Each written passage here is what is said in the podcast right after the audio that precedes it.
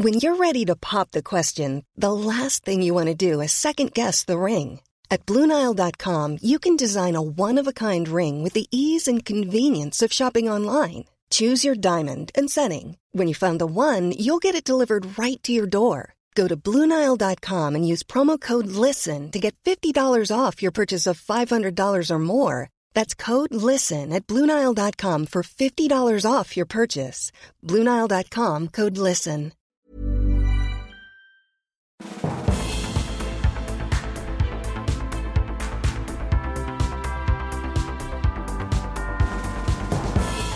Hello and welcome to the political party. Not for the first time since this show um, was created. What an incredible time to be doing political comedy and a, a political chat show. Today's guest is Lindsay Hoyle, Speaker of the House of Commons, and nothing can really do justice to how good this is. He is a very, very funny man, very warm, very likable, very thoughtful. And we talk about this a little bit, I think, near the start every Speaker of the House of Commons, on the whole, in my life, I mean, there have been before Betty Boothroyd, Michael Martin, John Bercow, and now Lindsay Hoyle. Apart from Michael Martin, there have been very big commandeering characters um, who have had to really impose themselves onto the House of Commons and have seen their role not just in terms of refereeing Prime Minister's questions, but in the functioning of Parliament and strengthening the role of MPs and holding the executive to account. So they have a, a, a real mixed role as Speaker of the House of Commons. But what is so great about it, and I'm a real fan of PMQs, as you probably know, is that they managed to dispatch it. I mean, particularly Lindsay Hoyle and Betty Boothroyd in a very funny way, and they keep a, a, a wit and, and, what they're able to do is make it funny without it being nasty, and that is such a delicate line that so many others would get wrong, and that really comes through. But I mean, you, what you need to just brace yourself for is Lindsay Hoyle is probably the best storyteller you're ever going to meet. And his anecdotes on here are just majestic.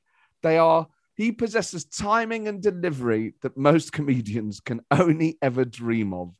And he's just a wonderful person to spend time with. But you come away reassured, inspired, and just thoroughly entertained. I mean, I just I felt so energized after meeting. I mean, with just within a minute was just like this guy's an absolute firecracker in the right way.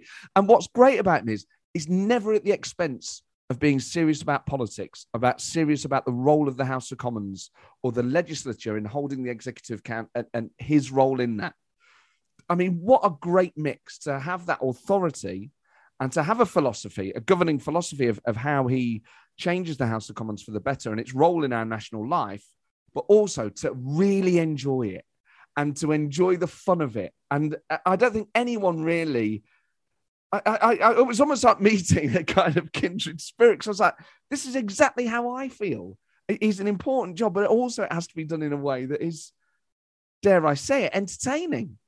Uh, and that is arguably crucial um, in the right way, as long as it's done the right way. And we talk about that, but it's just I'm buzzing having met him. Uh, it was just great. Uh, I mean, you're just going to love it. He is so funny and he's just got so many stories. So many. Anyway, before that, um, just let me know. Uh, let, let me let you know. It's very hot. Um, who the forthcoming guests are. So, my next guest at the Duchess Theatre on the 25th of July is Alan Johnson, an absolute titan. And that clip of him and Jon Lansman on election night on ITV periodically goes viral. And it is a masterclass in political sense. And obviously, I mean, you talk about men of the people, people who should have been prime minister. He's at the top of that list. My next three guests are at the Edinburgh Festival. I'm up there with my show Clowns To The Left Of Me Jokers to the Right, which, thanks to the news, I'm now completely rewriting, but I'm used to it. Um, I enjoy the challenge. Um, so I'm at the Pleasance Courtyard every day from the 3rd to the 28th of April. And I've put links to these in the uh, show notes. But then I'm doing three political party specials at the Edinburgh Festival. On the 7th of August at the McEwan Hall, my guest is Gordon Brown. You don't need me to tell you that's going to be incredible. And I've been trying to get Gordon on the show for a long time. I, I mean, he'll be the only the second uh, ex prime minister that I've had on the show. I, I cannot wait. Um, tickets that are almost gone. Um, then my next two guests at the Edinburgh Festival, and these are also selling very rapidly. On the 15th of August at the Gilded Balloon Teviot, my guest is leader of Scottish Labour, Anas Sarwar, one of the most entertaining guests in the history of the show. And then on the 22nd of August, also at the Gilded Balloon Teviot, is Joanna Cherry, the outspoken SNP member of Parliament, and the QC, who was crucial in getting Parliament to say over Brexit. Uh, I had Joanna Cherry on the show before over Zoom, but never live, uh, and that will be phenomenal. Then, when we come back at the Duchess Theatre, I'm booking in the autumn and winter um, run, but two guests that I have are on the 17th of October, Matt Hancock, and on the 5th of December, the Shadow Chancellor, Rachel Reeves. Uh, and I'm adding guests all the time. So click on the link there and you can buy tickets to all of those. Now, before we come to the interview with Lindsay Hoyle, of course, um, what an amazing week to be doing stand up about politics. You know, when he goes, I'm going to change. You know, it was like when you remember when Saddam Hussein's statue got pulled down. There was that lad chasing it through the streets with the slippers. I'd like to do that.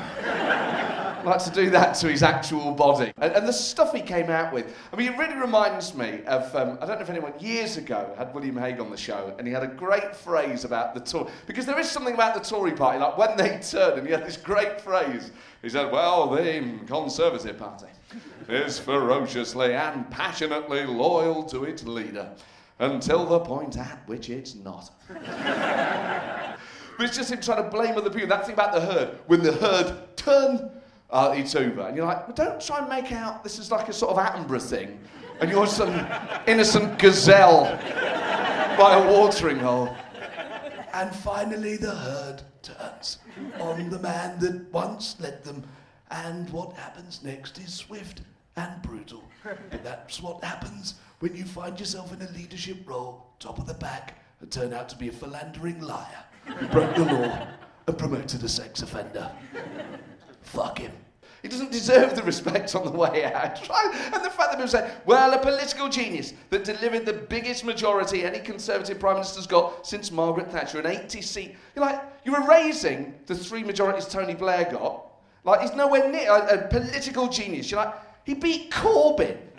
Like, totally flattered. It would be like said, this fella here, the new heavyweight prospect in British boxing, undefeated.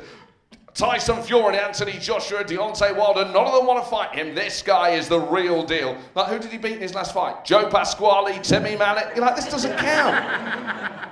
Beat fucking clowns. The guy's not a genius, but uh, watching, oh my, the fact that he had, I loved how sad it was when he got his little group of weird mates. So he had two, even, even in his final moment, he was divisive because he had the VIP section at the top of the street for like Carrie and the people who worked there. Then he had his sort of weird group of monsters halfway down the street. I mean, they even look weird. Like, even the tall ones are too tall. And like, Daniel Kawczynski, whatever his name is, you're like, you're so abnormal in every way. You just all look fucking weird. And then Andrea Jenkyns, you know, those people just have that mad stare. You'd be like, don't sit next to her at school. You know what I mean? Like that sort of vibe. And then Andrea Jenkyns obviously leaves. and there's a few people outside Downing Street just booing in a very gentle way. And she gives them the middle finger. Which actually, I, quite, I mean, these people are meant to be patriots. At least flick the V. the Americanisation of British politics really is getting out of control.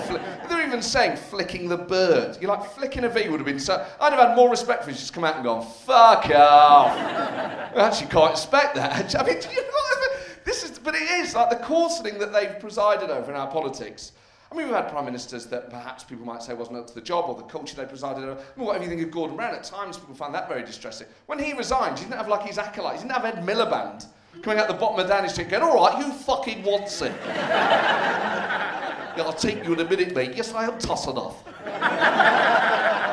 Suck it.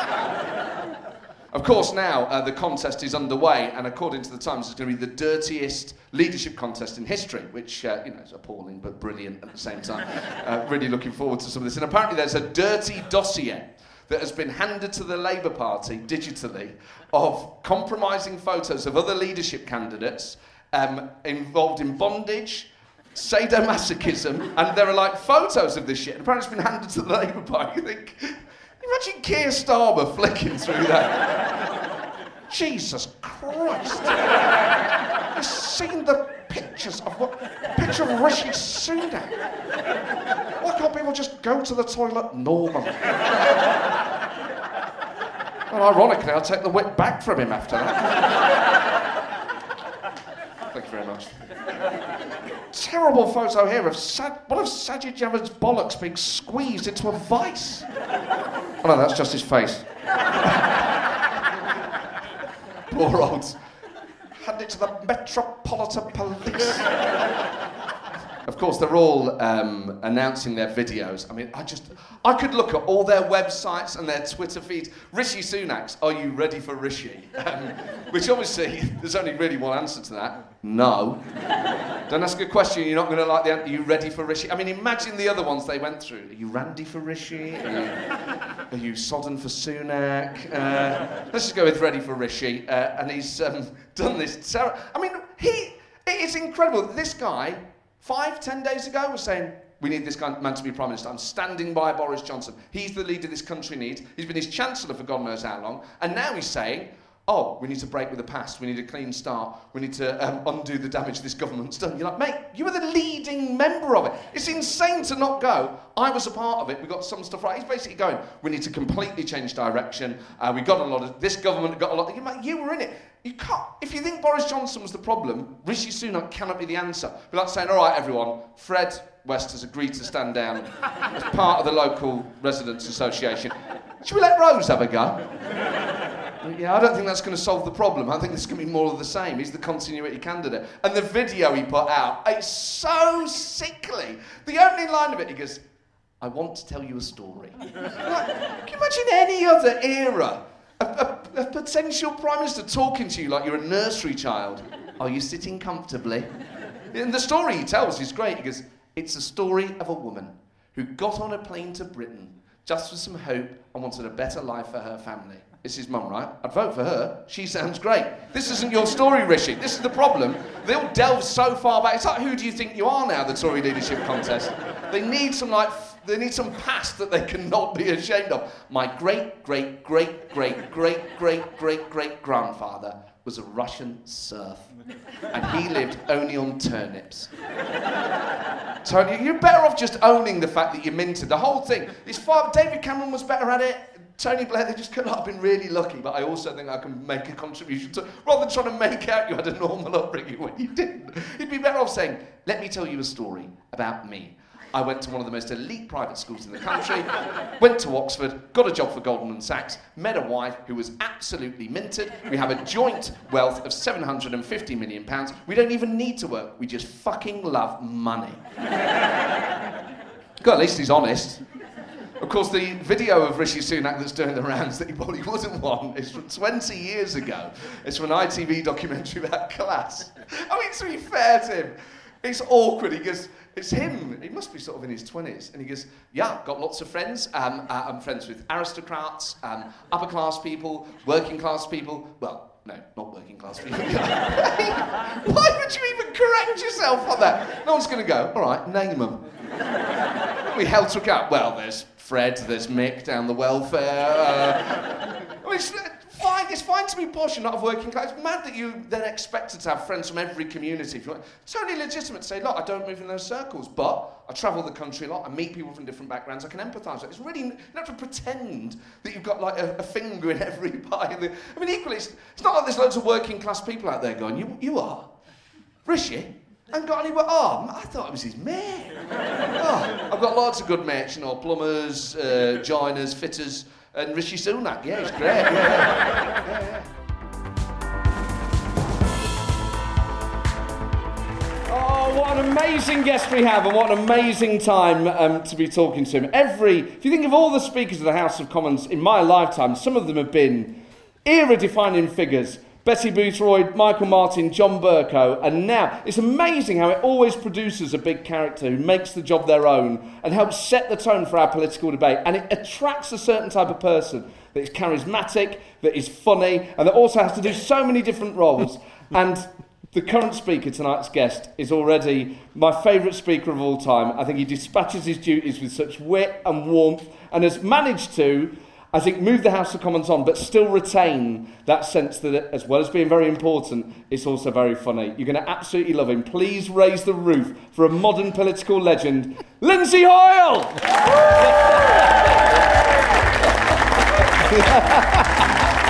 Lindsay, how are you? Thank you so much. No problem. I've got, your, I've got your water there. Always. Treat yourself. So, an interesting time constitutionally. It, it's certainly been one that could have been quieter than it is at the moment. Yes, uh, certainly taken the edge off what a normal speaker would have. I've got to say, somebody said to me, by the way, Brexit's the biggest thing we'll have. Pandemic, Prime Minister resigning, you name it, general election, I've had everything. and Don't follow enjoy- my numbers on lottery, whatever you do. and you enjoying it? Of course I You know, look, I'm the 158th speaker. I'm the first from Lancashire. A Lancashire lad, proud of my accent, proud of my roots. And why wouldn't I want to do the best job in the world? And I've got to say, I'm very lucky. I suppose, right place, right time, these things happen. And it's happened for me. And don't do a job you don't want. I love every minute of it. It's great. Sometimes frustrating. Bottom line is, get the best out of it. Make the most out of it. I think you've definitely done that because there's always a slight fear. I mean, I guess Michael Martin, in, in, in your predecessors, Betty Boothroyd was a really big character who added to the sense of the House of Commons. The same for Bercow, for better or for worse. Michael Martin was a bit less of that. You're sort of more in, you can see what I mean, you're more in the sort of Boothroyd Bercow thing for all, all the differences that you have with those people. I mean, you were a Labour MP during the Michael Martin years. Did that feel like it was a bit of a, a, a strange period for the Speaker? Well, I, th- I think like everything, I, I felt sorry for Michael Martin. Events overtook him the whole expenses, there was no way out. Parliament went as low as it's ever been, and hopefully we've moved on a long way since then. But of course, you're right, and tragically, Martin, Michael Martin, was a speaker who was during my time. Of course, I saw Betty as well, and I've got to say, you know, he remains a great friend. And, and these things go on, and then John Bercow came in. But the best one is, of course, it's quite funny. So here we have one of my great heroes is Betty Boothroyd fantastic, from the north, Yorkshire accent, wrong side of the Pennines, but we'll always unite against the south, so we have something in common. So, Betty will phone Welcome to London. I wonder where we were. And of course, you know, Betty's fantastic, but she's still kind of the speaker. And she'll ring me up and she'll say, No, lovey, let me just say to you, you're doing all right, but there's always a but. You just need to throw one of them out. That'll sort your problems. Just throw one out. That's very good. And then she'll phone up and say, the world's slightly moved on from when she was speaker, and she'll phone up. Helen, who's my chief of staff, and she'll ring up. Is that you, Helen? No, it's Kate. Well, I don't want you. I want Helen. Well, where is she? Well, she's just doing this. Well, you'd better go and get her. So Helen will go to the phone. Uh, yes, Baroness Boothroyd, how can I help? Just tell him I want dinner at seven o'clock tonight. I'll meet him in strangers. and that's how Betty is with it, you know. And then I get all the advice. She's brilliant. You know, just do this, just tweet. You're doing all right. She always builds me up to knock me down, which is fantastic. That's what politicians are around. So I've got to say, she's, she's great. And it's her 30th anniversary of Speaker. And I've got to say, we're going to have a special event when we get through in October. We're going to open up the staterooms. And Betty's portrait's going to be there for everybody to see, and we're going to tell a bit of history about the only ever woman speaker. Great friend, what a great woman she is. She's phenomenal and really set, I guess, the tone. In the TV age, she was the first one to really become a megastar. You're doing this in the Twitter age and social media. I mean, is that on your mind at all when you're trying to effectively referee the House of Commons? No. It, it, look, you go in each day. The good news is that you get to Minister's questions, probably the biggest event that faces on a Wednesday. I have no stress. Helen takes all the stress for me. She gets all worked up about going in, what we're going to do. She stands to the side of me, ready to advise me. I'm stress free. I just think, well, what's going to happen is going to happen. I'm not going to change. I'm just going to have to live with it. So, you know, it's just spontaneity. It's like somebody said, do you practice one liners? Absolutely not. It's just what I think at that moment comes out. I think that's what we're in. Helen Moore. What's he going to do? What's he going to say? You can see the panic. So she has all the stress. We get through it. She's completely drained. Now, okay. It wasn't bad after all. I remember during the pandemic when people were doing questions on. I mean, I watch a lot of the House of Commons during the day. I will you need to get on. a life. I mean, of all the people that I thought might sympathise with watching it. I mean, I guess you're there, so it's different, but I like to watch yeah. it on telly. And when, when they were doing these questions in my screen, I remember one day there was a guy, and I can't remember who it was, but I'm sure I remember it.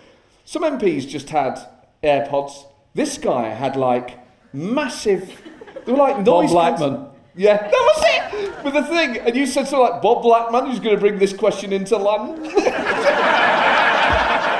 His it was. Uh, The best of it is my son-in-law's a pilot. So I, every time I saw him, I thought my son-in-law's going to land in the chamber. so there's Bob with his pilot, and he took it all in good humour. It was great fun. How's he going to land this question? Bob's now clear to come in. You know, we did everything with him. He took it well. Do, do people ever not take it well? Do they ever say, "Oh, Mr. Speaker, I thought you were a bit harsh on me there"? They always think I'm harsh when I don't take them for a question. So if I get a question, the world's wonderful for them. I start off question time with every MP thinking I'm brilliant. The moment I only take three extra questions, I then become quite a hate figure. But yeah, no, overall, people are good and they realise just a bit of banter does no harm.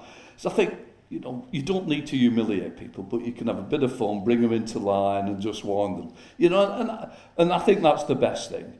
You know, I, I just look round and I just think, Jonathan Gullis, new MP, there he is from Stoke, Jonathan. Oh, he was a school teacher, God knows. And, and it worries me because the worst behaved person in Bath is always ready to shout. And in the end, I found out his mother's called Zoe, and she like tells him off when he's naughty in Parliament. She said, "My mother's just been on. You shouted at me." So I now threaten him. By the way, I'm going to ring Zoe if you're not quiet. it works. It's brilliant. It's amazing what you can do with them. You know, or even if you tell them, by the way, you better go and get a cup of tea before I, I make sure that you pay for this fully. You know, so you can work with people, you can have a bit of fun, you get them all lined up, and you always know where the naughty ones are. I look round. As soon as I walk in, have they moved? Because that's the crafty one, isn't it? They sit in the same place for six weeks, so I think I know where they are. I hear a voice and they're not there. That's going wrong, so I'm like trying to spot them. So Helen on one side, Scott on the other side, they're my spotters. So we know who the problems are, tell me where they are, let me give them the look. Usually I look at it and I'll go, that's enough. And, and they're pretty good. And I don't know whether people are aware of this, but if you get thrown out and you're named, you lose at least five days' pay.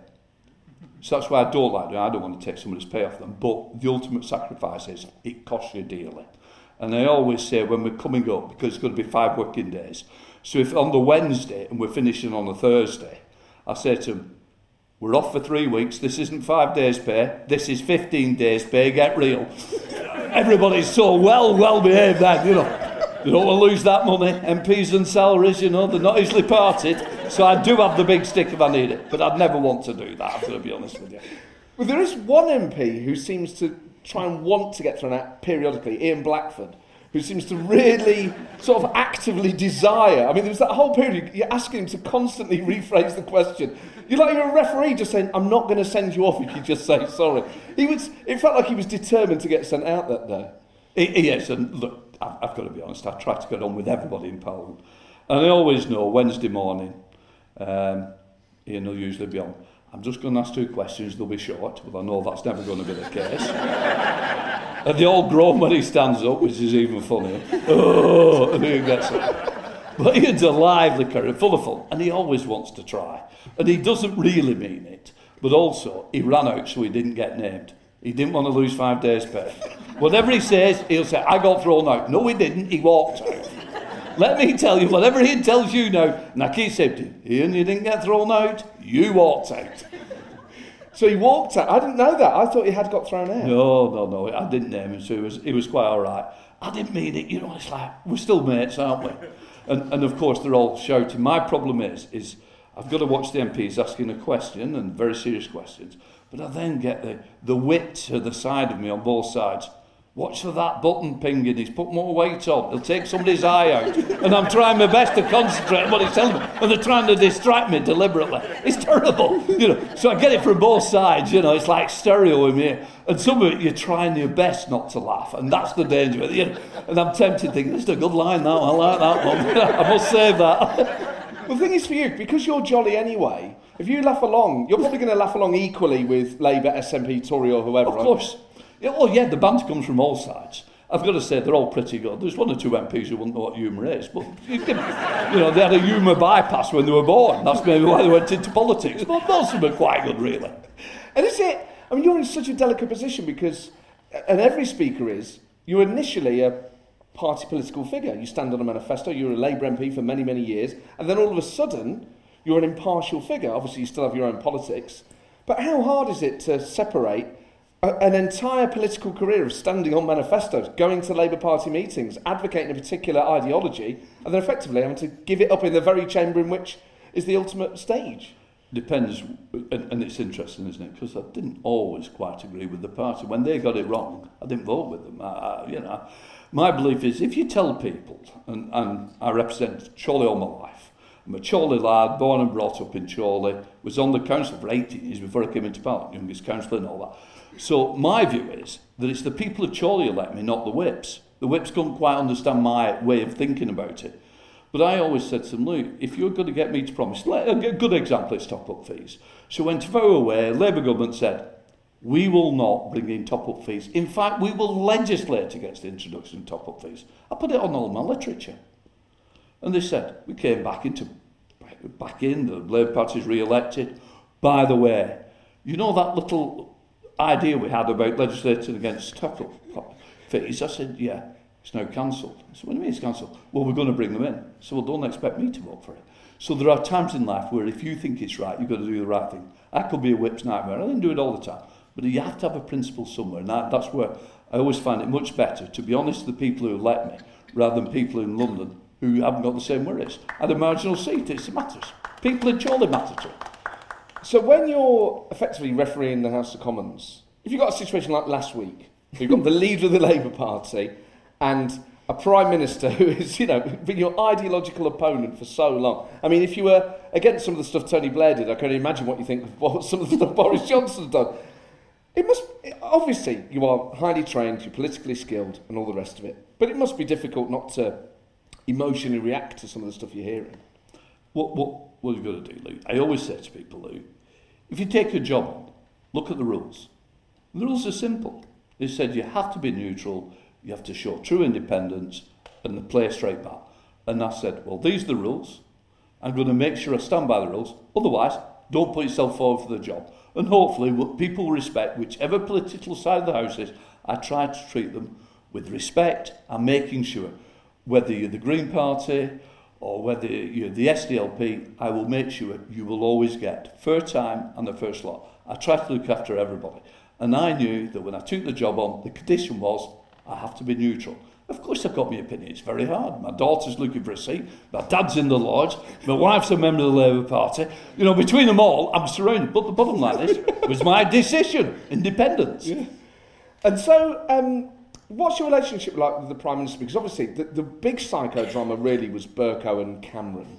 That, because they seem to really hate each other.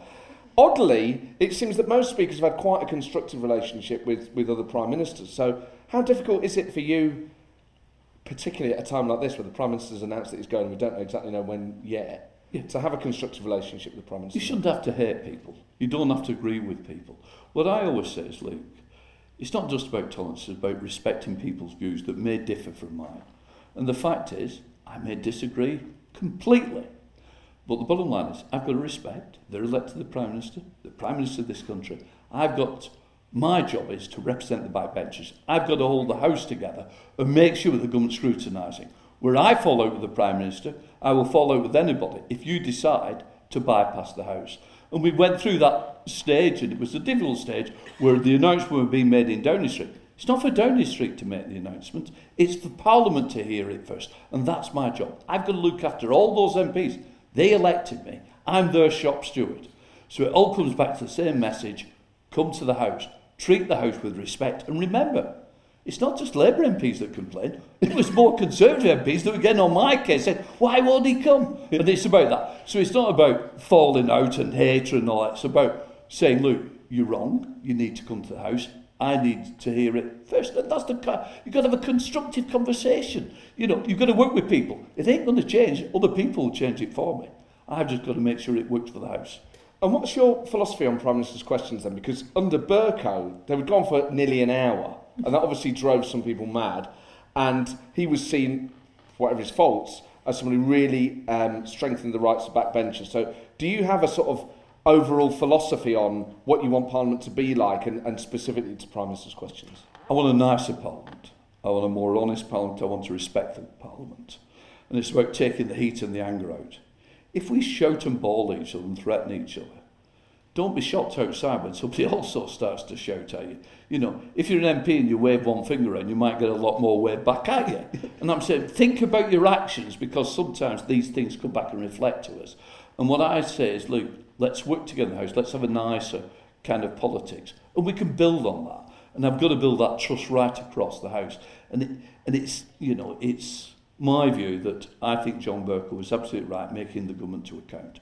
We still do. He was right to bring in urgent questions. They were there but never got used. If you had one a year, you were kind of lucky. He was right. If the government won't come forward with a statement, let's bring the government to the House. And I've carried that on. We've probably done more, actually. And we get through it. And what I'm trying to do with questions is speed them up.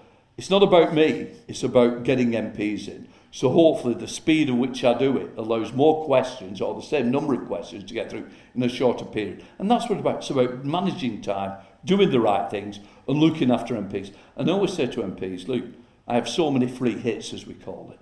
And I'll say to you, if you have something that's very, very important, let me know. A constituency issue, there could be a major problem, let me know. I will see if I can help. But I also say, don't keep coming, because I keep a tally. I have a tally of how many times they've asked Prime Minister's questions. To me, the bottom line is, if you've asked zero, I'm going to take you because everybody should have a good chance. And I keep a rolling record all the time. In fact, Jim's who's with me tonight, Jim's works in Speaker's House. He knows that he's the train bearer for the Speaker. And Jim keeps a tally. And when MP said, it's not fair, I've not been taken. Jim, he suddenly produces the spreadsheet. Yes, you've asked a question here, there, there. No, you didn't get in here, but we got you in there. Uh, oh, I'll leave it. And now, thanks to Jim, I have this complete control of what members think. They are hard done to. They're not hard done to. I try to look after them all. And what about, so for instance, when Sajid Javid wants to do his resignation speech at a particular time, does he have to come and see you personally? And, and how do you decide whether that's okay or not? I think he was still resigning when I got the phone call.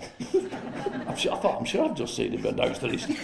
Uh, uh, sorry to bother you. Uh, you know, he said, um, I just wonder if we could have a chat. What's up, Sajid? I've just read that, I said, I've just watched it. he said, um, is there any chance of a resignation speech? I said, Secretary of State? Absolutely. Any chance after PMQs? Yeah, I said, why not? I said, nobody else has been on to me. Rishi's still not been in touch, so there we are, you know. So I said, the floor is yours. And that's what it's about. Yeah. So, of course, I could take the phone call. Yeah, absolutely. I'll work with MPs. It's their right, it's their job. And the House needs to know why. And also, I mean, I love Parliament and I love Prime Minister's Questions specifically. And I, I loved it as a kid. And it used to drive me mad at school, and I, you know, I often encounter people, even in politics, go, oh, it's too rowdy whatever. I'm like, I'm glad it's rowdy. It, it part of what makes it such a ferocious uh, exercise in accountability is it's not an easy place to go. But how do you get the line between having that kind of entertainment value where it's but it's still rooted in accountability without it tipping over into being yeah, too too much entertainment and not enough politics? I always look at those and I think, right, you've got to let it get it lively. You want a bit of life in it, you know, because I think the problem was during the pandemic, doing it remotely absolutely kills any atmosphere. So what did I miss most? Prime Minister's questions. What do I miss? A bit of banter, the enjoyment, the heat. What I want to do is keep the heat, moderate heat, without it boiling over. If I can keep it below boiling over, I've done well. And who knows, sometimes it just the pan might just spill a little. But overall, we do quite well. So I've decided I'm now going to be a chef in future life. I now know how to keep the heat at the right temperature without burning the guts. because it's so funny when you talk about all these people like, these are the most powerful people in the country. And you're having to referee them, not even like footballers, but like children, really. They're screaming and shouting, they're heckling, they're it's pretty, it's funny stuff, but it is about people being short or fat or thick or whatever. You're like, it's actually on one level amazing, but on another level, some people might be horrified to hear that this is how MPs behave. it's amazing. I go into schools in the constituency. I love doing schools. They're so well behaved. They're so polite. They ask the question in the right order. They said, "Is it like Parliament?" I said, "Absolutely not. I'd love to transfer you back to Parliament because my life in Seoul will be so civilised." Um, but, but you're right, it, it is about the rowdiness, it's about those who are mischievous, those, and you always know where the one-liners are going to come from, and you always know where the difficulties. You have the awkward squads on all parties, and that, once I once I see them grouped together, I know where my problems are. Sort them out early, give them a quick warning, and after that, the pussycats. Because I remember I interviewed Tim Loughton years ago, and he said he would deliberately sit Right in that back Still corner. still there. Yeah, same so place. He's behind you effectively. Up here, yeah. He thinks I can't see him, but I can. but is that the best? And the heck, I think Michael Dugher used to sit on the sort of alleyway. so that he couldn't be seen in the Gordon Brown era? Are they the best places to heckle from? Well, the, the, the, the ones I have is when they get, and I'm not trying to be size, but the, the bigger the MP, they get the smaller MP with the biggest voice to hide behind them. what they forget is, you can usually know the voices. You know, Andrew Bower's a distinctive voice, so I always know where he's coming from. And I'm looking round, you know, they might hide behind Alex Shelbrooke, but I tell you, I know the voices. I don't even need to know where they are, I can hear them. Uh, and, and that's what you get to do, you know, you get to know them. And they say, How do you know where I was? Come on, get real. How do you know it was me? Get real. You know, come on, change your accent to be like me shouting. I used to always get picked on. Why? Because I'm distinctive and have a very loud voice. My big advantage I'm usually louder than they are when it comes to. But it, but it is. It's all about that, and you're absolutely right. They get themselves down. They hide in the best spots. And, and the trouble is, up this side, I've, they've been giving me a bit of grief. Tim Loughton all the way down. They come down and they don't have, you know, they turn it up and then they'll say, that is enough. Next one, we need to have quiet words, don't we? I once made a mistake and I said, I'll sort this out afterwards. I think they thought I was going to have a fight. Just as it came, I'm like, oh my God, I can't believe I said that. They said, what made you say that? I said, I don't know. I said, but you, I mean, I'll tell you what, though, they didn't hang round. they were a bit chicken shit, really. it must be a hard place to referee. I mean, periodically this happens where Dawn Butler yeah. calls Boris a liar, and everyone's like, well, she gets, he's a liar, she's getting told off for calling him a liar. This is just stupid. I mean, I disagree with that and say, if people are saying you need rules, the argument isn't to have less rules. If you, you know, the same people that say Parliament isn't respectful enough say, well, you should be able to call people liars. I mean, am I right, or do you think actually there could be more leeway that if someone is a hypothetical individual who may hold the office of Prime Minister is not telling the truth, should MPs be able to call Boris Johnson a lying bastard? Well, the answer is you can do it in different ways. Inadvertently could have misled the House, or we could actually call somebody a liar on a substantive motion. So there are ways of doing it. What I say is, look, if we all turn around and shout at each other's liar, that we won't get beyond lying the first question, will we? Because somebody will say that's not correct. Before we know it, we're into this and just shouted somebody down because of that. And what I say is I've got the greatest respect for Dawn. Absolutely understand where she was coming from. Um, you know, I said, look, there are other ways of doing what you're trying to achieve.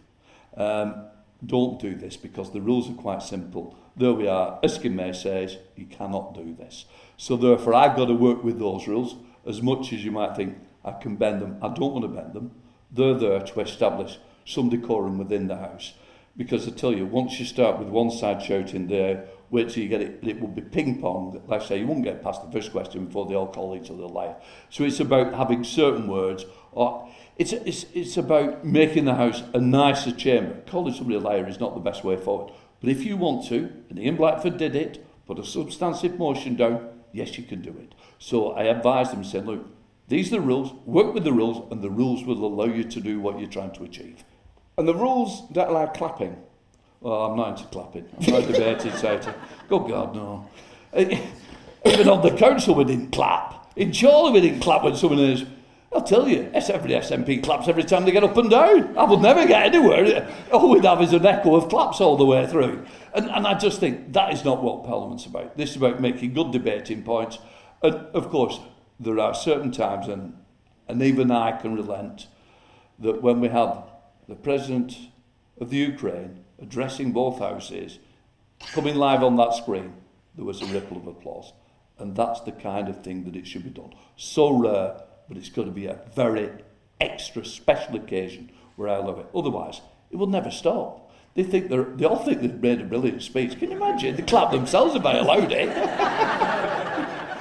Yeah, it would have been harsh to tell them off when they applauded Zelensky, wouldn't it? I mean, that would have been. No, I, would actually encouraged it. I'd sent a message out to say, all clapped together. I want to make this big impression on the house. Because, of course, I was told we couldn't have it. What? Uh, you know, I'm saying, look, oh, we don't have people come into the chamber, even if it's on the screen. We don't do this. I said, well, we are going to do it. Oh, no, no, it wouldn't be good. Maybe we could go and do it up in the committee room. I said, you tell me which 10 MPs I can take with me. I said, and then explain to the other 640 why they can't be with me. Uh, uh, I said, well, I'll leave that one with you because this is where we're doing it. And in fairness, we did it in the Commons, Don't only did have a patch chairman, we brought the Lords in as well. And it was a moving moment, and it was solidarity. Here we are, a sovereign state being invaded, and we were allowing Parliament to express and listen to somebody defending their country. And I've got to say, it was the most amazing and moving piece of history because it was, we made history that day. And who knows whether it will ever happen again. But it mattered so much to me. I wanted to show the solidarity of the House. It was important, but it was important for the country as well, and important for Ukraine. We did it, and it was the right thing to do. It was, and it, it, it was very moving to watch it from home, watching it on telly. It must have been especially powerful to be there. Ab- absolutely, you know, and the worry was, can we do this? Can we make sure, security-wise, that somebody's not going to intercept that signal and follow that signal back? So it was a really scary moment. It was timed. Absolutely, we've got to get it right. We'll switch on. We've got to do it so quickly before anything there's any follow. And we did it. And I've got to say, that's the amazing staff we've got in the House of Commons that work so closely with the security force in this country and in the Ukraine to make it happen. And as I say, very moving and quite rightly, our support had to be shown. And so, where did that did Zelensky ask if he could address the House of Parliament? Did it come via Downing Street? Did you request that he do it? We we requested because we'd had this that you know we would let speak, and I've been invited because I've met with the speaker.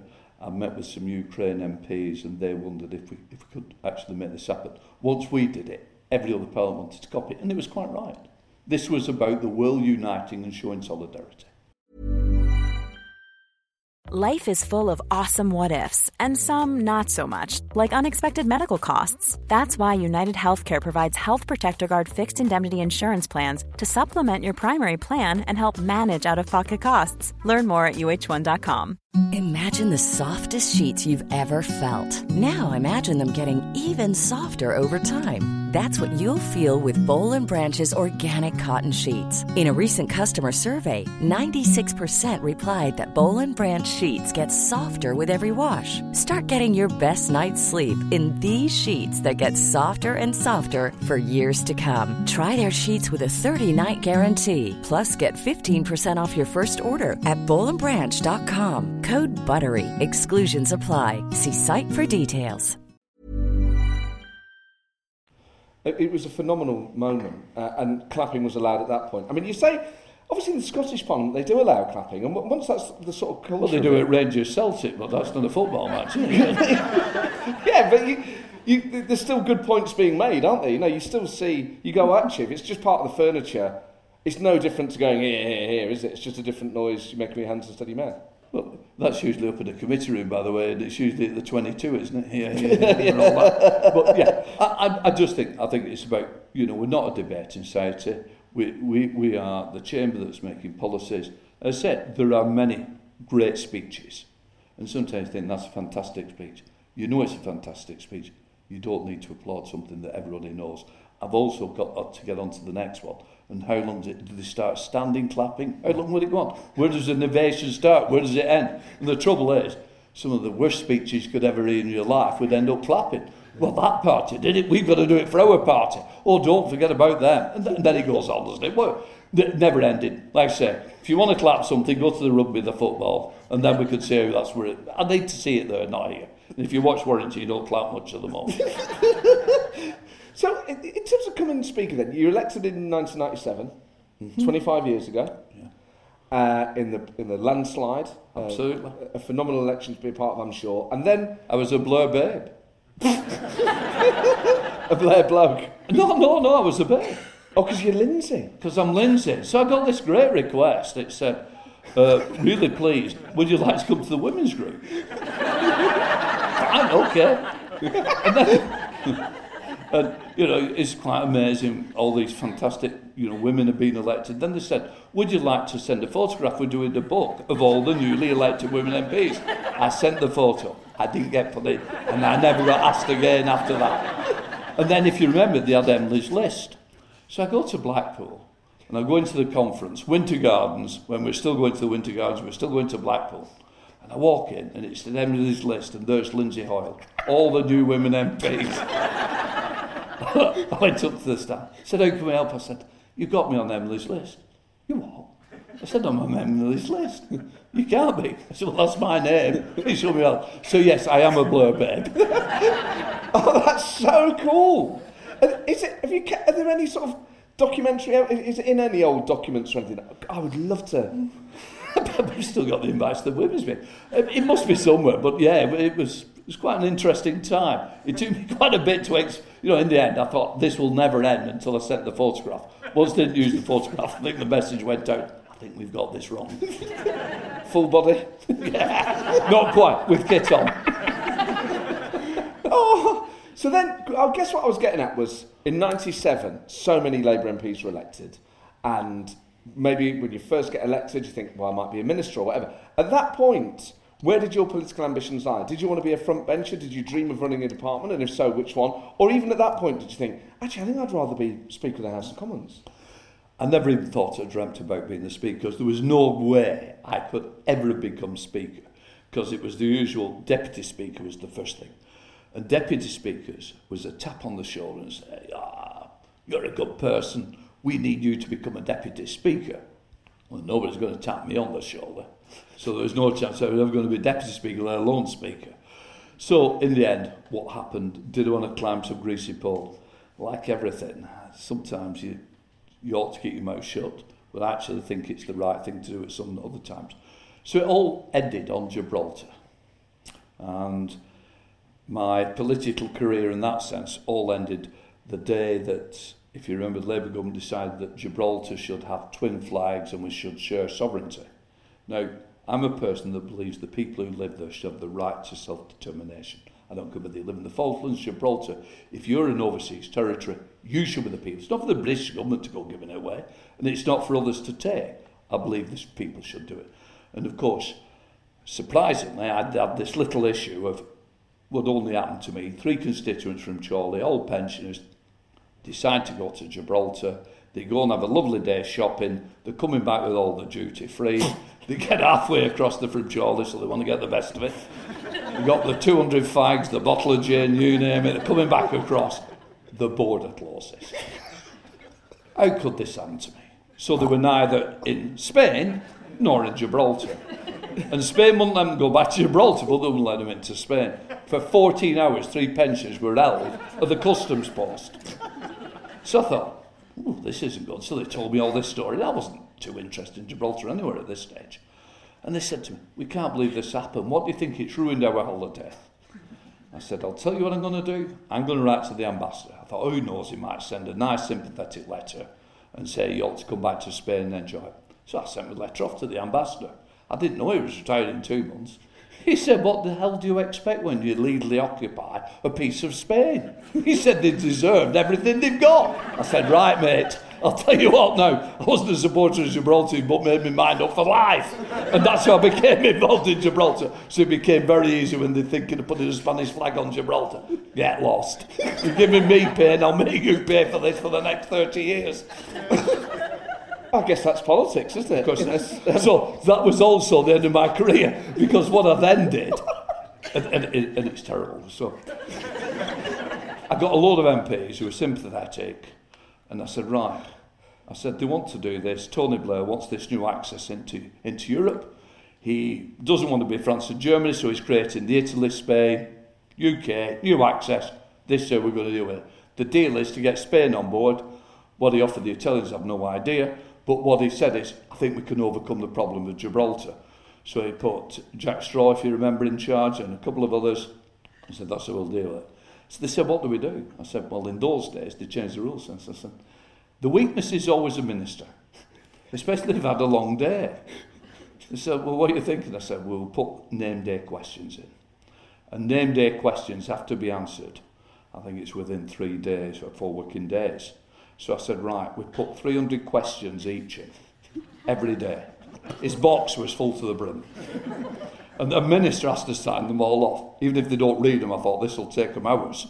And every night they had to go home and this box was filled. And we kept doing it and doing it and doing it. And they said to me, Luke, you know, this can't carry on. So they said, would you come into the Foreign Office? I said, yeah, I don't mind. I'll come and have a chat with them because Jack Straw's my neighbour, you know. I thought I'll go in uh, his Foreign Secretary Peter Hain with his deputy. And they said, just to let you know, uh, this is the Balkan section. The Balkans is still going on. I said, yeah. They said, we've eight people working on the Balkans. Uh, you know, with massive civil war has happened and everything, complete problems here. This is Gibraltar. By the way, these are the 120 people who've got wicked on the Gibraltar section. That's interesting. I said, why do you put Gibraltar in the Balkans anyhow? Well, I said, let's put that to one side. So they said, basically, we've no staff, we can't cope, the minister's not getting any sleep, you absolutely grind the whole of the department. I knew I got it right. so they said, like, you know, we just had Peter in there, his car was rocked, he got threatened, the window was put through, it was a really bad reception for him. You didn't do that. No, no, I didn't need to. People in Gibraltar are very good at welcoming people. they said, and I had Jack Straw one weakness, and I like Jack. I said, every time you speak, have you ever been to Gibraltar? And he had to admit he hadn't. I said, well, how can you keep lecturing us on what Gibraltar needs if you've never been? So I thought we we're going to have to force him. So, of course, I then get the message. Uh, by the way, the Foreign Office would like to speak to you. So that's good. They said, um, privately, just to let you know, the Foreign Secretary is going to visit Gibraltar. That's, that's very good. They said, have you any advice after what happened with Peter Hain? I said, absolutely. I said, send Peter Hain 20 minutes before Jack arrives. and that's how it went. And of course, Jack puts in his book, you know, I'm the man that can resolve a 300-year-old problem or it become a footnote in history. I said, Jack, by the way, it will be a footnote in history because you will not resolve the Gibraltar problem. Only the people of Gibraltar can resolve that. They want to be Spanish, that's my. They all wish, I support you. But I always believe the people who live there should have the right to that self-determination. So that basically, after that, I didn't get very far then politically. Mind you, I stood on the regional board of the party forever. So certain things I never gave up, but yes. Uh, so I, I could, you know, I was tried to be helpful in a different way. so were you ever, ta- did, were you ever approached for a ministerial, junior ministerial role? Was it ever suggested at any time? No, no, no, no. I think they managed to write me off very early. And, that wasn't a real problem. yeah, I, I think, like every, I think we came in in 97, there were so many of us. Where do you pick? Where do you start? And there were already people there who'd been acting as shadow ministers, there were so many people all over it. And in fair credit, we have probably, when you look back, some of the biggest beats politically that we've ever seen. And I always say to people, look, you know, whether people's views are of Tony Blair, love him, hate him, whatever, he was a big beast. He walked in a room, you felt the presence, and that takes a lot to feel that. Politicians like that don't come along very often. The only person I've seen outshadow Tony Blair was well when Bill Clinton came to the Labour Party conference and you walked in the room, two big beasts, just one was even bigger than the other. And those are the kind of politicians you don't mix with very often. We've been very lucky to see some great politicians, different political parties. We had an era where they were really big beasts. And who knows, like politics, everything comes round. And we will, who knows what the future holds. And, and with Labour then, because you're probably to the left of Tony Blair, it's probably fair to say? It wasn't hard. In fact, I'm to find somebody to the right. Were you to the left or the right of Corbyn? to the right. and then is, is Keir Starmer in a sort of Goldilocks zone then? Well, like everything, I haven't got a view these days. So it's much easier, isn't it? okay, historically then, was, was, was Kinnock your kind of guy? I think Neil Kinnock did a great service to the Labour Party. It made them electable. And I think in the end, we can have the best politician in the world. If you can't get elected, it's pointless. You can have the best policy in the world. You know, you could you can write ev- the best manifesto. Unless people vote for you, it's worthless. The people deserve good representation. And what I would say is, Neil Kinnock set a platform in order for a Labour government to follow. So when you were growing up then, and, and when you Oh, first dear. were getting political, who were your political idols?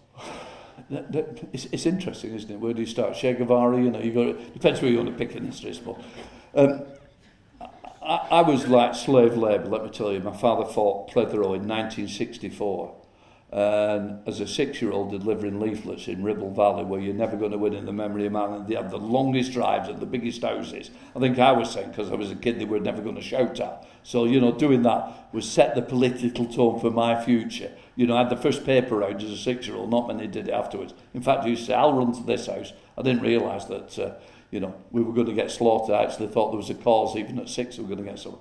So, of course, um, you know, that my first conference was Scarborough. You know, I'd not even turned one. I'd gone to the Labour Party conference. You know, as a three-year-old, I was the one that was throwing the bacon around the hotel room, sat in a, you know, sat in a high chair. You know, and these great politicians there, Nye Bevan and people like that, have been around. You know, and Wilson, you name them. So I, I've been brought up very early going to a Labour Party conference. So my roots had always started at a very young age. So I'd seen different politicians, and my father was always on the hard left until he realised you can't get elected. And of course, he, you know, he switched.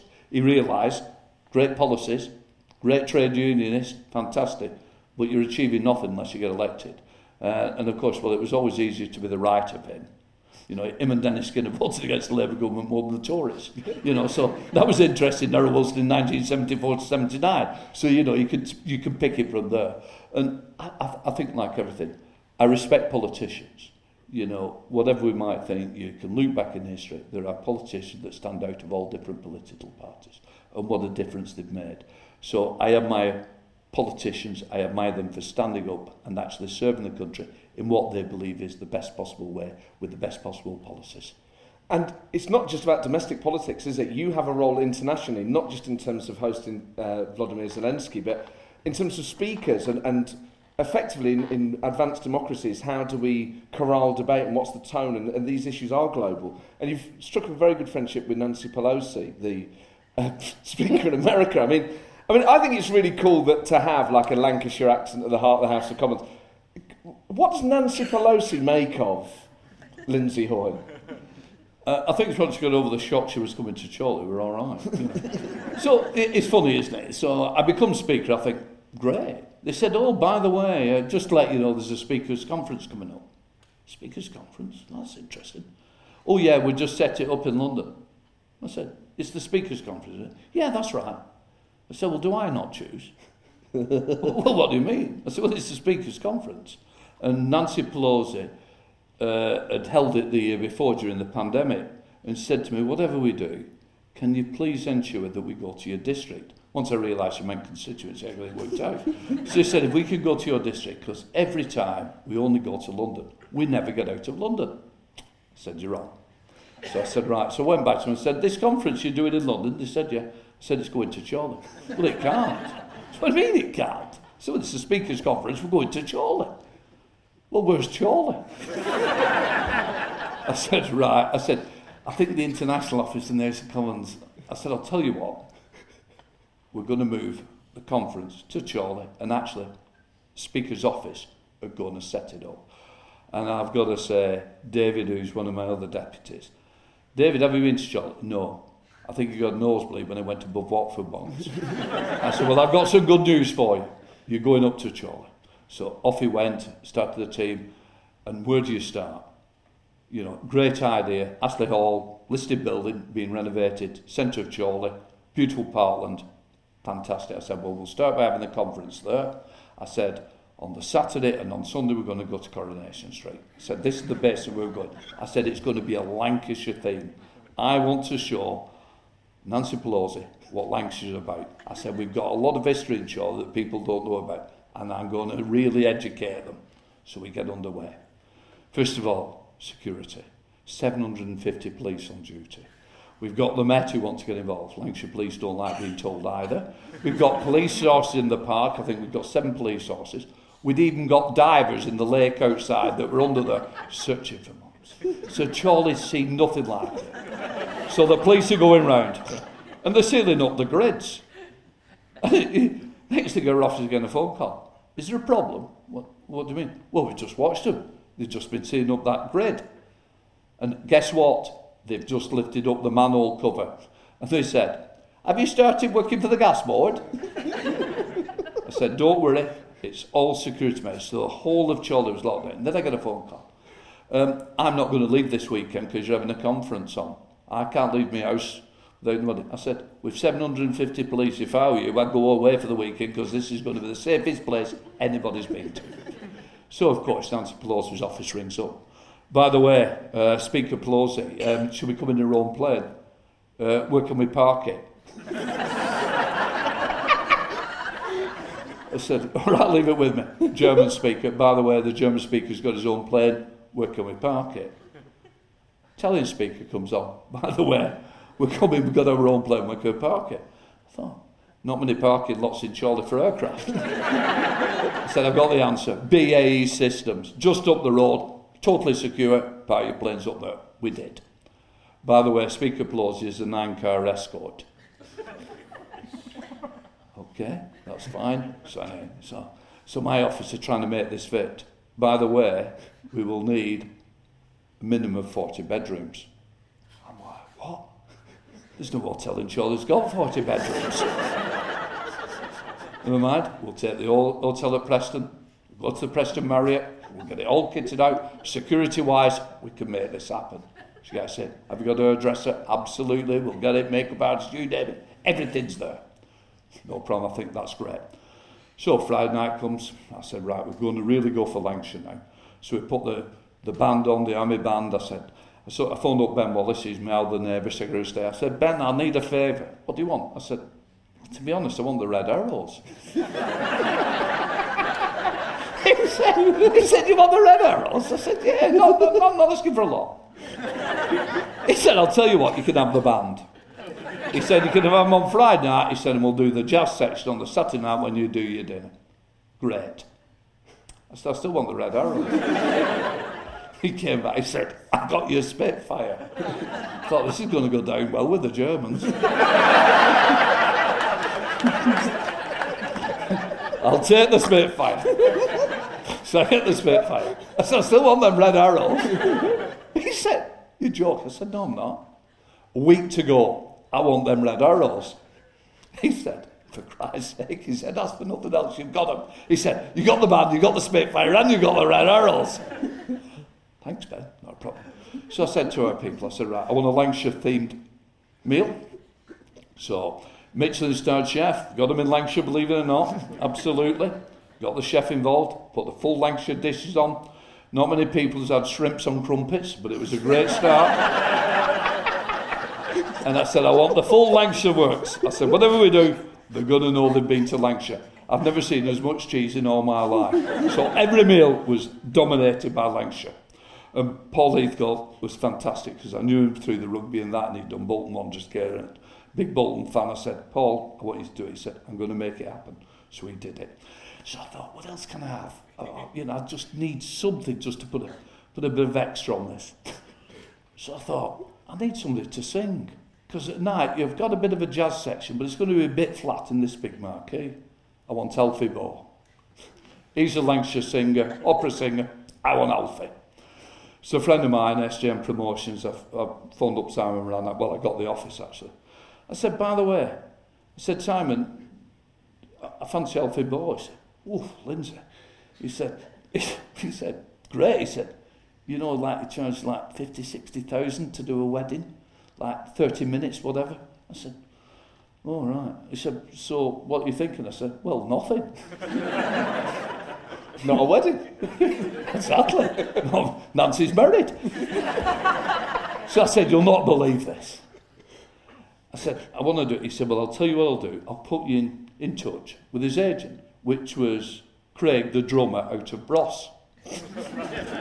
so I'm like, hang on a minute. Opera singer's got Craig, who used to be in Bros, is this now his agent? Fantastic. We're in the middle of a pandemic. So I got the office, they've got this screen up, and I'm watching them all. They're all round in my office. Uh, is that Craig? Yeah, yeah. And he's walking round. Where are you? Oh, I'm in the south of France, I'm just at my house. I'm just walking around the swimming pool. Uh, how can I help? uh, we want Alfie Boe to come to Chorley to sing. Great. What you offering to pay? Well, nothing. I thought he was going to walk in the pool. He's like stunned. He said, oh, that's it. I said, look, this is for Lancashire. He said, I'll tell you what, if he wants to do it, we'll sort it. Great. And I've got to say, Alfie Boe, fantastic. He came along, did the job. So, first of all, Spitfire goes over. The red arrows come the whole of Chorley turns out. Not much happens in Chorley. Nancy Pelosi's coming. And the cars are coming in the morning. As we're driving through the park, there are thousands, not hundreds, thousands of people have come out. And they're cheering. And even I was like, blinking heck, I didn't think we could be this popular. Going through the cheering. She said to me, all them people are cheering, why? I said, well, I put the conference on. She said, I normally get booed. I said, don't worry, you're in Chorley, you'll enjoy this. So we do all this. And that's it. Alfie Boe starts to do his numbers. And the Italian, Italian speaker, he said, Well, I'm going to start off with a couple of Italian ballads. The Italian thinks he can sing, this lad. Got so. The tears started rolling down the Italians. I'm like, I can't believe this, we're moving them in. And he, got, he came over to the Italian speaker and he said, I'll do the first verse, you do the second. So he had the Italian speaker say, the whole of that is lifted. So I thought, we've got to do something special. He said, the only thing I, I want from this event, he said, love a photograph with Nancy Pelosi and yourself. That was all people wanted. Don't worry, we'll sort it. Great stuff. So we go up. I said, oh, they want to do a photograph. So we go up I said, and, and we do the photograph. He said, is there anything you can do? He said, I'm actually going to Las Vegas next year. I've got a contract in Las Vegas. He said, I'll be singing at Las Vegas. She said, Well, we've got to have a number. Give me an American number. He did Suspicious Minds. well, there you are, Speaker Pelosi dancing to Suspicious Minds with the Italian speaker and everybody all rocking up the floor. Who would have thought all this could happen in Chorley? now then, I told you Chorley got some great secrets. The Pilgrim Fathers. And everybody talks about them. I said to the Americans, Pilgrim Fathers, Speaker Pelosi. I said, I've got to tell you, we've got a great connection, Chorley. She said, Really? I said, Oh, yes. Miles Standish. She said, Miles Standish? She said, Every child in America has to learn about Miles Standish. I said, Well, we're actually in this church. You literally stood on his parents. I said, He's in the crypt. She said, He can't be. I said, Well, can you see that pew there, this beautiful pew? That is Miles Standish's pew. Oh, my word. So all the connections came to America. And I tipped off the American embassy and said, By the way, during the Second World War, we had an air base at Chorley and they left an American flag, and it's the most moth-eaten flag you've ever seen. You can just see about two stars, the rest of it's just threads holding it together. I said, is there any chance that Speaker Pelosi could donate a flag to our church in Chorley? She turned up, she brought this flag. She said, oh, I'd like to present this to the vicar. Father Kelly got this flag, and it's in a box, and it's fantastic. She said, this is the flag that Joe Biden did his inaugural speech under. She brought it specially to Chorley. They couldn't believe it. It's now hidden away. We've never seen it since. I don't know what's in about Chorley. So we made all this happen in Chorley. People don't realise that Shakespeare lived in Chorley. Well, there we are. I told them that as well. That really threw them. I said, well, you might talk about him. I said, you do know he lived in Chorley for about five years. I said, because he wasn't allowed to go to university because he was a Catholic. And therefore the family at Hoghton Towers were Catholics and therefore they employed him to educate the children. I said, you know, you can talk about Stratford upon Avon, you've got to come to Chorley first. This is where all the history begins. I had all these things that I could share with her, so it was amazing. Then we got her to Coronation Street. and she wears big heels. I said, we're going on cobbles. Well, she only wears less. I said, well, we are on cobbles. And they allowed us to drive down all this, like I said, must have been 30 cars in a row coming down. And I've got to tell you, she must have watched a few things on television flying over. She knew a bit about Coronation Street. We got her behind the bar. We did all the photographs. The French still think I've gone mad, and the Italians have not got a clue where they were. As there was no wine behind the bar, they were absolutely lost. So I've got to tell you, we're going to Germany next, and the conference, the G7 Speakers Conference in Germany. And they said, don't expect anything like you provided in Chorley. So I think it might be a bit flatter. And the Hillborough now a Spitfire.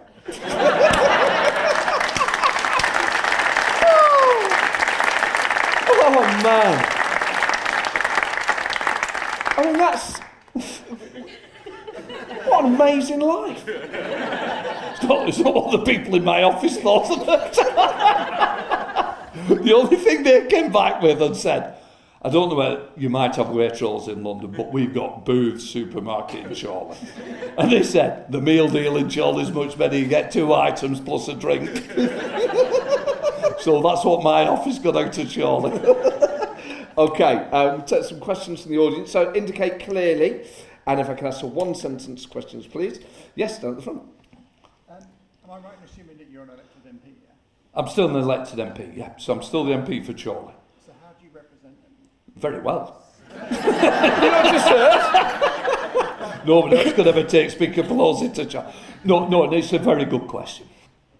I'm speaking during the week. I'm just curious. Yeah, yeah. So during the week, I'm the speaker. Weekends, I'm back home. I go back to Chorley.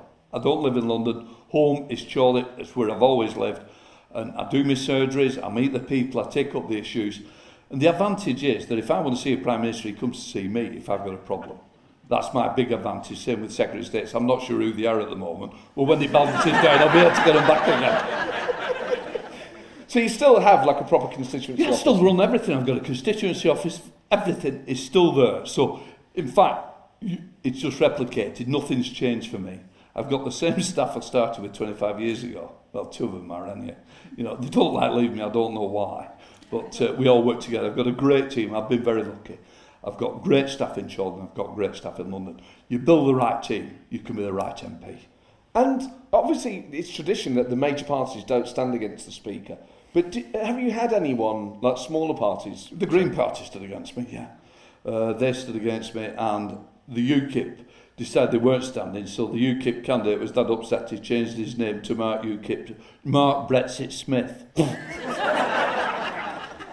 so there we are. So, uh, so I still went through the election. I love elections. I think they're fantastic. I, I love campaigning. That if somebody said to me, "What do you miss the most?" I miss electioneering, like by-elections, local elections. I just love getting involved and talking to people. To me, that's the best thing. Most politicians shy away from doors. I just love it. But does that mean as well then that you can't go to a neighbouring seat and leaflet for someone else? That's right. Yeah. Oh, what a shame. Yeah. But what a great excuse. I've got to tell you, some of the people you might not want to, but there. Okay, any more questions for uh, Lindsay? Yes, at the back there. Yeah. Yeah, um, so you spoke about big beasts in the Labour Party in like 1997 and stuff. Who do you think are the big beasts now, and who are the ones to watch? Okay, who are the big beasts now? And so that you can be independent, maybe in maybe in all the major parties, who are the big beasts now and who are the ones to watch? I, I, th- I think what we're not seeing is the best. I think the best is still to come.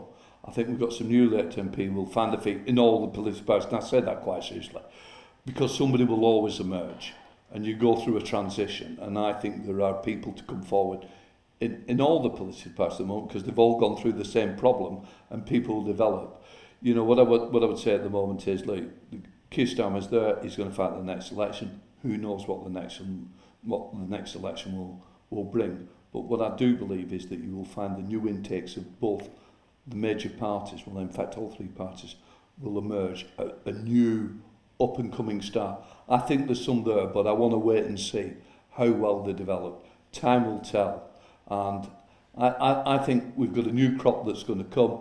And I look at all the political parties, I think there's been a lull, but I think we've got a great future ahead. And I think what we need to do is get back to politics, real politics, where we have real debates in that chamber, where we really get politics alive again and getting people engaged once again. I think, you know, it's been a difficult time. I think whatever people's views are on Brexit, the one thing it did was divide not just the country, it divided families. And it's reuniting politics again to get people engaged again, to actually put belief back in the house. I believe in democracy, and I want the people of this country to have trust and belief in the future of our democracy as well. So I think the future will be the next intake or the ones that's just arrived. And I don't want to go into names, but I can see some rising stars now. And I think and hope that democracy will re-engage this country again. Very excited for the future. Um, yes, just over on the side there. Do you think we should modernise Parliament? Oh yes, that's really good. Should we modernise Parliament? It, it depends what you mean by modernise. Should we repair it? And yes, modernising. I, th- I think I think it's interesting, isn't it? We proved that teams you can do remote parliament, you can do remote working. Is that the future? No. I believe it's important that MPs come together. I believe it's imp- important that MPs vote. We have modernised something out of everything we've been through the pandemic. We all work passes in Parliament, and we used to go through and you used to have to give your name, and they put a line through. We got really modern. We had an iPad where we strike the name through. And basically, I'm saying, well, this isn't good. Is there anything we can do? And now we have voting monitors within the voting lobbies. You touch and you're voted instantly. And you can literally record how the votes are going. And I can get that result through instantly, where previously it would take forever. And young clerks were three floors up. The division bell would go. They had to race all the way down to go and sit at the desk for MPs to sniffle and cough all over them. And I thought, this isn't good for their health. Why can't we keep this new initiative? So things, yes, some things we can modernise. I like, I like the best of what we've got. Tradition matters on the face of it, but also if you can modernise to make it more effective, we should. So don't throw everything out. Let's keep some of the ideas that we got. But I think the voting system is by far the best thing we brought forward. So what about electronic voting where they could just sit at the seat? No. Nah, because I want to. I otherwise, you never see a minister. You won't see a prime minister vote. I want to see them all go through the lobby. If you've got a problem, you know, okay, I can speak to a secretary of state. I can speak to a minister. Most backbenchers, the only chance to get is when MPs go through that lobby. So even though they're voting at that, they have to go in the lobby to vote. At least then you've got a chance of speaking to a minister about a problem you might have. And I think it works well. And I think it's important. Otherwise, we might never see MPs. And what about um, Stella Creasy has obviously been um, campaigning to make the House Commons friendly to parents, but probably specifically more to mothers. Um, what about that? What about allowing smaller children into the chamber? Well, I got a phone call from my good friend, Baroness Boothroyd. Well, lovey, don't give in to this. When they can do it at Tesco on the till, you can do it in Parliament. I said, well, it's not quite part No, no, no, she said, think of the working people in this country. When they have the same conditions, why should we spoil certain people? So that was the advice I got. What I said is, look, I think it's very difficult as a man and not a mother. Yes, got children, but I think other people need to take this decision. And we have a committee, the committee's looked at it, and they took the decision that we've got to look after parents and we should have no barriers to parents. Well, there are certain limits to what we should have, and their limit was that you shouldn't sit in the chamber with a child. And people do walk through to vote and I have no problem with that. I can live with most things, but I thought, I don't think a middle class male is the right person to make that decision. I wanted mothers and other people and women to make that decision. And their view was we should give real support to families, we should help people, but their decision was that you shouldn't bring children into the chamber. And what about moving the Houses of Parliament from London up north to somewhere like Chorley? Chorley's Wiltshire. Absolutely. We're ready to go. And, you know, look, when I got in, I ran a campaign, and I've got to be honest, said, well, if you take the United Kingdom, roughly where centre, it is about Chorley, actually. It's not far from Chorley, centre of the country. And Nottingham, I think, is Too far south. You, yeah, no, you've got to get north, get real accents. But, so, you're only pretend. And, duck. and what I'd say is that, you know, I think Manchester is absolutely perfect, but in the end, I understand capital cities, people understand it. You know, would I be upset if it was in Manchester? Absolutely not. But I do recognise that the capital is London in the same way that, you know, you look, you look at Wales, you look at Cardiff, you look at wherever, you look around the world, they're in the capital cities, all the infrastructure that goes with it. I certainly won't be upset. It'd be very handy to get on the train from Chorley. Just, just by the way, it just reminded me of something. Speaker Pelosi got a plane, all coming in by planes. They said, How are you going to get there, Mr. Speaker? 125 bus from Adlington. But, not yeah. with all your train bearers and everything. no, they were already waiting. They'd got the cars. But yeah, no, it. Did you really get the bus there? Yeah. Into town, absolutely into the office. I got picked up from the office in town to.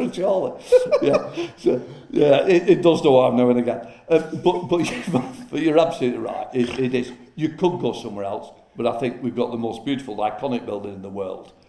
That is what is known as Parliament, and I think we've got to keep that history there. What we've got to do is make that building work for the future.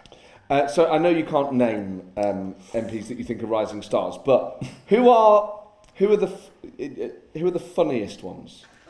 I thought I wasn't bad, but Oh well, no, you're, yeah, you're funny, but no, no, no, I'm only teasing. Um, it, it, it is interesting. Um, no, I better not use that name. Um, well, he's not going to be prime minister much longer.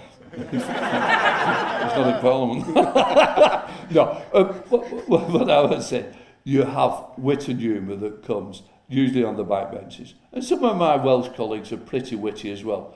And I've got to say, one or two out of Liverpool have always got to give the wit. I've got to tell you, the sharp, the quick, they get the one-liner in. And you, just hit. And I've got to stop. And same with the Conservatives when, you know, they might say, when, like I said, when Pourier stands up, they all start yawning. Too long, they start shouting. You know, and so there is humour there, and you've got to just soak it up. Don't let it get too far away. Don't let it be offensive. But just good, sharp one-liners. There are some great ones. You know, Karl McCartney can tell he's a Tory MP that's a Scouser by birth. He's absolutely ready to throw one in on me at the side. Tim Loughton's another one. You know, so I do have them on each side of the chamber. Tim Loughton, I remember the one where I think it was him. Was when Corbyn was leader of the Labour Party, and he did that awful thing of pausing at the wrong time. And it was at PMQs. He was saying to, I think it was Cameron, and Corbyn goes, This week, Mr. Speaker, I've been in Europe meeting with senior European politicians, and one of the things they've been asking me is, Tim Loughton shouted, Who are you? and that, that, it's true. you saw Andy Burnham next to Corbyn trying not to laugh, like, trying so hard. It, it is difficult. and I've got to like focus. I remember Corbyn going, no, that's not what he said. It, was, it wasn't serious suggestions. It, it is bad. And, and, and you just know they've caught that moment. They just think, oh my word. And they'll also say, timing's bad. Because they're that uh, either second too late. Yes. And, and that's even worse, isn't it? You missed it, too late. And, you know, they're like cringe at me, look at me. You just got to keep it going. But, you know, I think it's working with everybody. You know, I've got a great job. MPs moan, never moan. We're all volunteered for the job we took up.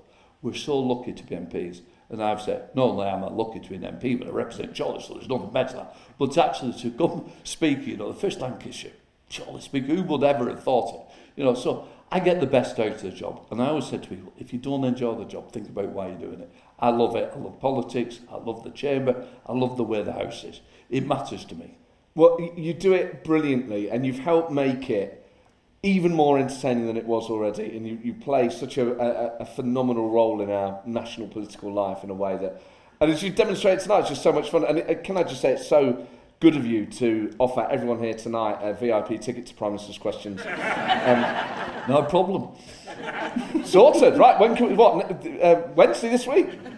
Don't forget, just get your, all, all your emails to Matthew and collect him personally from the door. Yeah, i will have the tickets. Well, all, all we're saying is everyone here tonight, and we'd like the Red Arrows, uh, Spitfire, Lancashire Hot Pot, Shrimps on Crumpet. Is Shrimps on Crumpets a real thing, by the way? Oh, it was some specialty. Absolutely threw them. It blew them away. Morecambe Bay shrimps, they glow beautifully.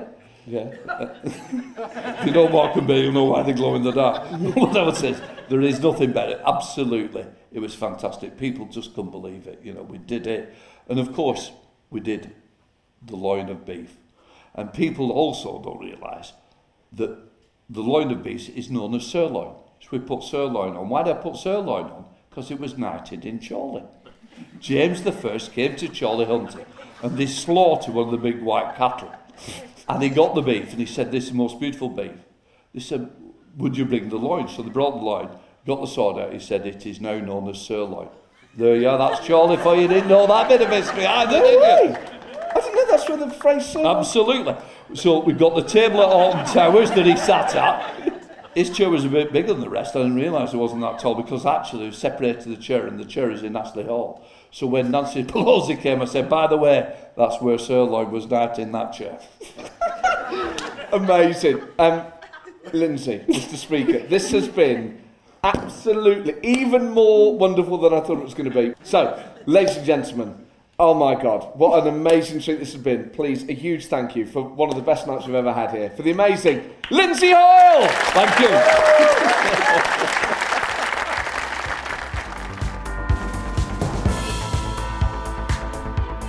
There you go, Lindsay Hoyle. I mean, wouldn't it be great if all of us could go to Speaker's House with him and PMQs? Just everyone who's listening to this episode right now was able to go with it, like the Wonka factory for politics. But what an amazing man. And just the warmth and the spirit. You know, politics can beat it out of some people, um, particularly if, and obviously we talked about this, if you're a Labour MP when Labour in government and you're not prepared to do the things required to um, climb the ladder, being a backbencher can drive some people mad. And then if you add to that all the years in opposition, and politics is attritional and it's exhausting, you need real stamina to do it. Isn't he an amazing man that he's just still so naturally full of beans? I mean, this isn't just a bloke that loves politics, this is a bloke that loves life. And you come away just thinking, oh, Matt, what a happy soul. And just, I really respect the fact that his whole life has been about public service through politics. Obviously, something that I feel very passionate about. But to do it with just the biggest smile on his face. And to make the House of Commons, I think he's been perfect, really, because he's the reforms he's made and the changes he's made have not been at the expense of the atmosphere and the environment and, and walking that line between allowing some teasing but not allowing it to be disrespectful or nasty is perfect, really. Um, so I just loved that, and and I'm I'm hopeful that I'll get Lindsay back. I would just I would just love to have him on every fortnight because he's got so many stories. I don't think we'd ever run out. But there we are. What an amazing guest, and what an amazing time to have him on. So uh, I hope you're enjoying watching uh, the race to be uh, our next prime minister. Let's hope the best candidate wins, uh, and I'll see you soon. ta